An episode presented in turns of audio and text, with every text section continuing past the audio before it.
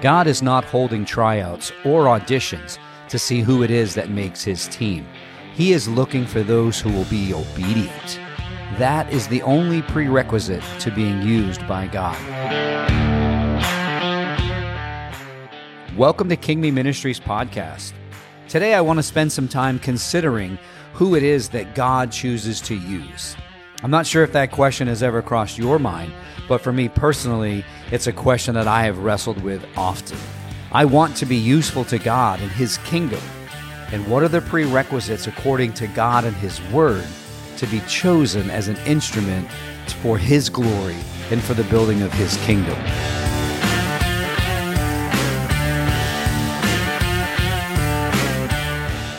It's not always easy to be honest about our own stories. You know, I've read it before that says we all have chapters that we don't want to read out loud.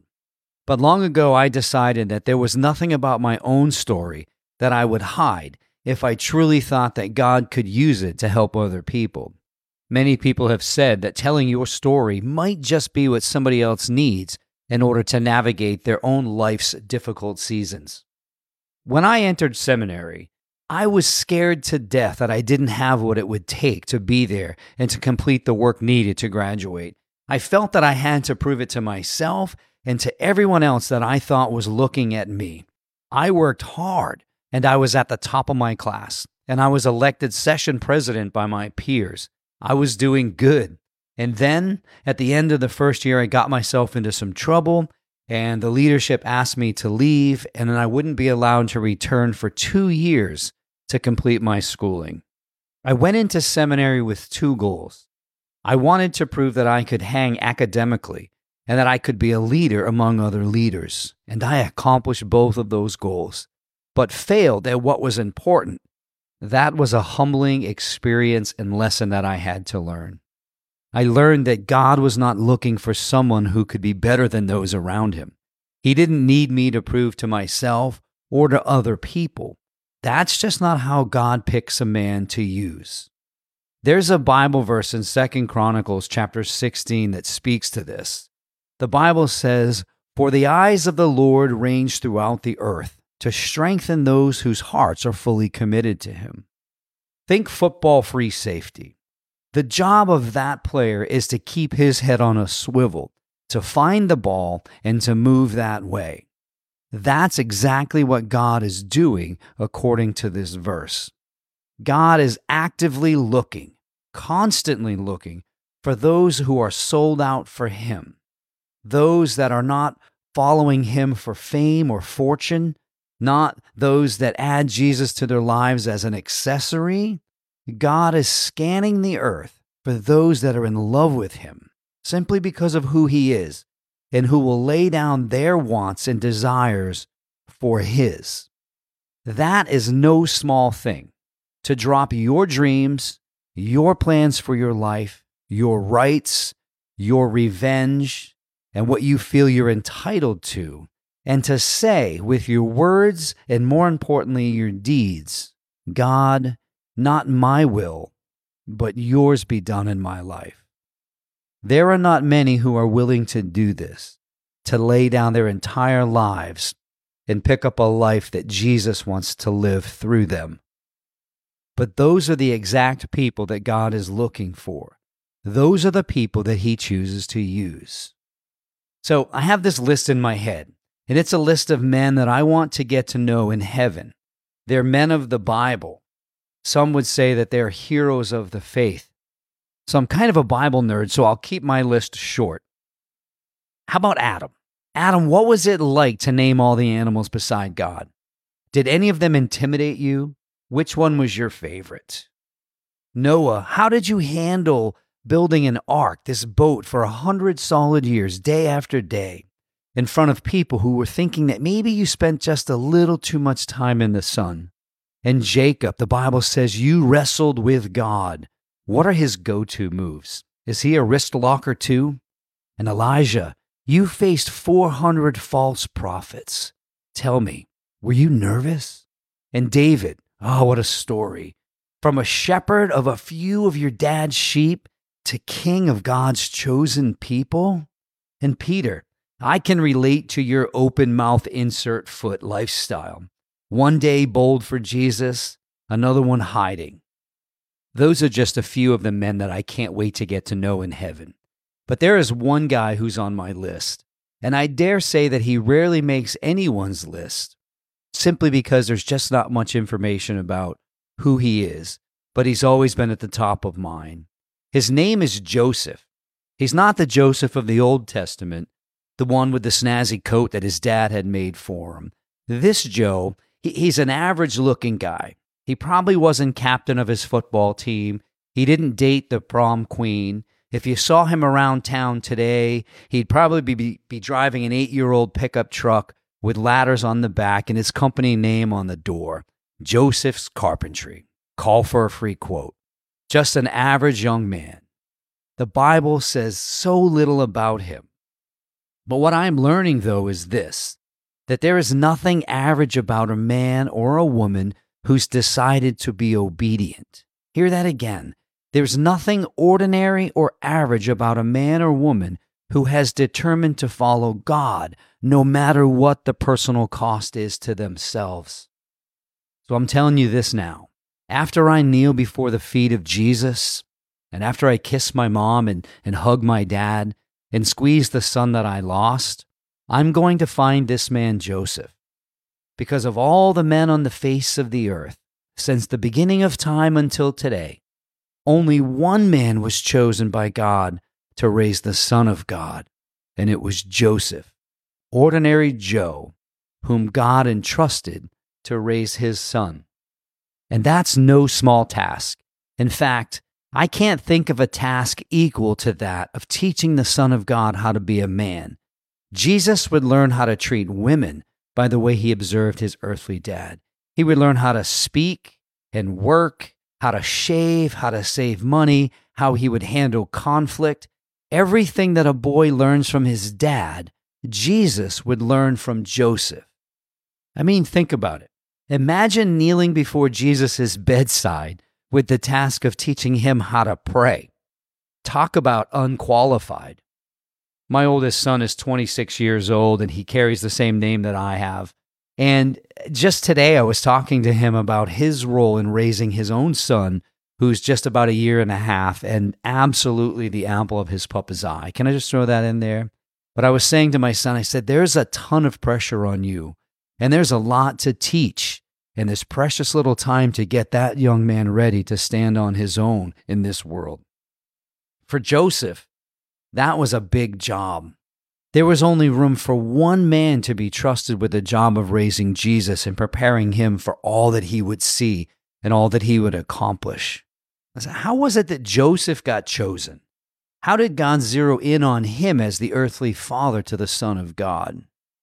Think of all the things that God has asked the men of old to do. Again, Noah, I want you to build a boat. I want you to build a boat nowhere near water. And because it's going to rain, it's going to do something that it's never done before. I want you to do this under the constant mockery of those that are going to laugh at you, they're going to ridicule you. And Moses, I want you to go back to Egypt and I want you to lead my people out of slavery. Now, I know that Pharaoh still has a wanted poster up for you for the murder that you committed, but I want you to go. And Joshua, you're going to step into the shoes of this, this renowned leader, Moses, and it's going to be you who leads the Israelites into the promised land. Get ready to fight some wars against some big, big giants. And David, leave those few sheep and come and build this nation of Israel with me, God says and Jeremiah. Hey, I want you to preach for 40 some years. And oh, by the way, not a single soul is going to be converted. All amazing things to be done. But does any of that compare with holding the Son of God in your hands and raising him up to be a man? And we know so tragically little about this man. Other than placing him next to Mary and the baby Jesus in the nativity scene, what do you really know about this man, Joseph? Strangely, we know very little. But here's what we do know he's a carpenter, he's a blue collar worker. He found the love of his life, Mary, and he's set to make her his wife. And we know that he finds out that his bride to be is pregnant and that it ain't his. And she's pushing some story that God is the one that made her pregnant. Now, that's a tough place for Joseph to find himself. The love of his life, who he's set to be married to and start a life with, she, she's pregnant and pregnant by someone other than him. And it must have seemed like she were lying, saying that God made her pregnant. That's not like it's happened before. This is something new. And so I can't imagine how his heart is feeling, how his head is just tormented.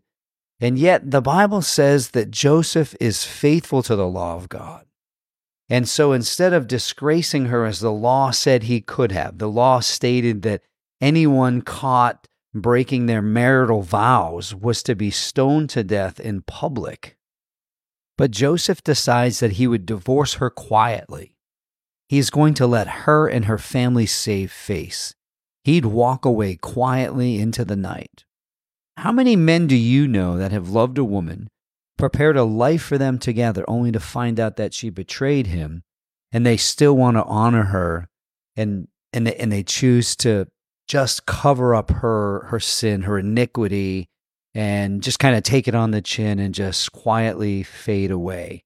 Not many men I know would be willing to do that, but it's clear that Joseph is not just any other man. And for Joseph, there's no hiding this. People were going to know. They were going to know what she did to him, and there would be all kinds of talk behind his back. They would mock him, they would make fun of him. But Joseph loved her, and he was true to God's word. So, whatever it would cost him to protect her, he was going to pay it. And right in the middle of this painful situation, Joseph gets a visitor. An angel of the Lord appeared to him in a dream, telling him that what Mary was telling him was in fact the truth, and that he should not hesitate to take Mary to be his wife, and that he was to give that baby the name Jesus. And Joseph, as soon as the vision is received, he takes Mary to be his wife. And to honor both Mary and the plan of God, he doesn't know his wife intimately until after the child is born.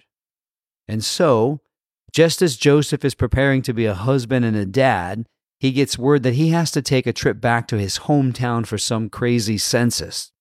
Now, we're talking a 70 mile journey on foot or on donkey. So, we're looking at something between three to five days with a very pregnant wife. Now, as a father of three daughters, I know that young girls dream of their wedding day at a very young age. And I can also tell you this that men do not have those same dreams, but men do envision how they think their life will go. And I, and I gotta think that this was very different than Joseph had dreamed up. But the curveballs keep coming. After a brief visit from the Magi after the birth of Jesus, Joseph has another dream. And this dream is warning him to flee to Egypt immediately until those that wanted to kill Jesus were no longer a threat. And so Joseph obeys immediately and does what God has called him to do. The Bible is silent on how long they stayed in Egypt, just that after Herod died, God appeared to Joseph in a dream, instructing him to go back to Israel and to go to the area of Nazareth, and Joseph obeyed immediately. That's all we know about Joseph. We don't have any information on how long he lived, how he died, no mention of him beyond the little that we can know. That does not diminish the role he played in the story of Jesus' birth and life. What was it about this man that would catch God's attention as the man that would raise the Son of God?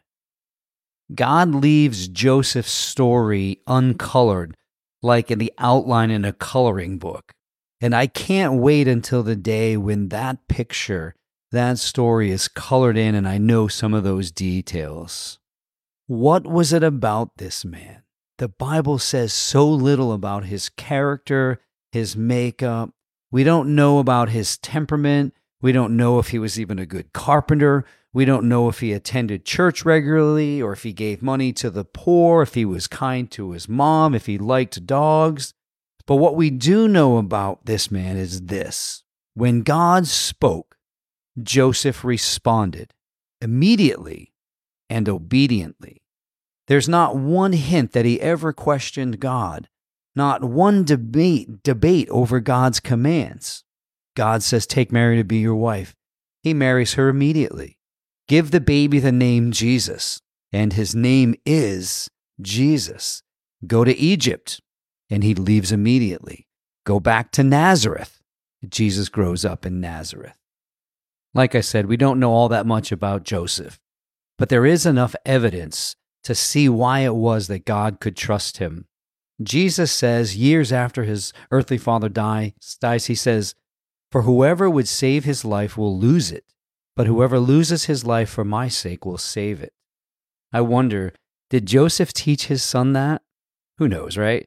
But what we do know is that he modeled that for Jesus. Joseph, just like you and I, had one shot at this life. It's my guess that this was not the life that Joseph would have dreamed up. But nevertheless, he lays it down, all his hopes and dreams, and lives his one life in surrender to God's plan. A man who will run after his dreams and his wants will one day lose it all. Everything he acquired will be left to somebody else. But a man who lays it all down for Jesus and lives the life that Jesus desires, well, he gets to take that with him into eternity.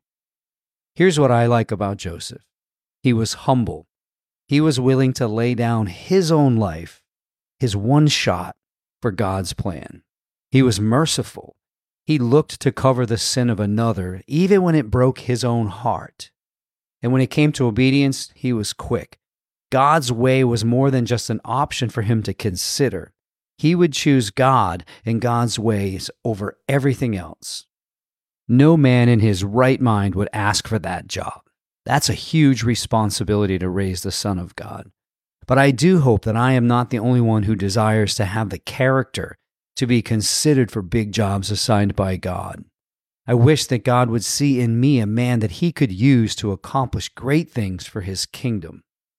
Now, I've thought about Joseph and his life and his role for a long time, and only recently did it hit me that just like Joseph, you and I have been entrusted with the Son of God too.